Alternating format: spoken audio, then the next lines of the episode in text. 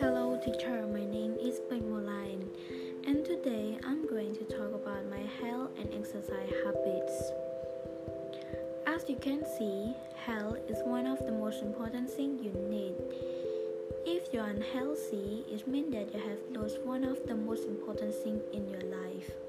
And I don't want to lose it, so all I have to do is to make me stay healthy.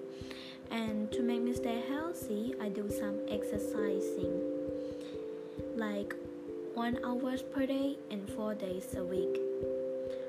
And I also drink some milk to make me grow taller.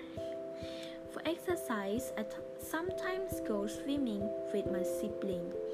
And of course, I also walk. I walk to my class every day when I have class. And I usually dance with my mom at home. It was fun though, but I am not good at dancing actually. And in the future, I want to be healthier because nowadays I eat so many fast food because nowadays vegetable and fruit are grow up in other country.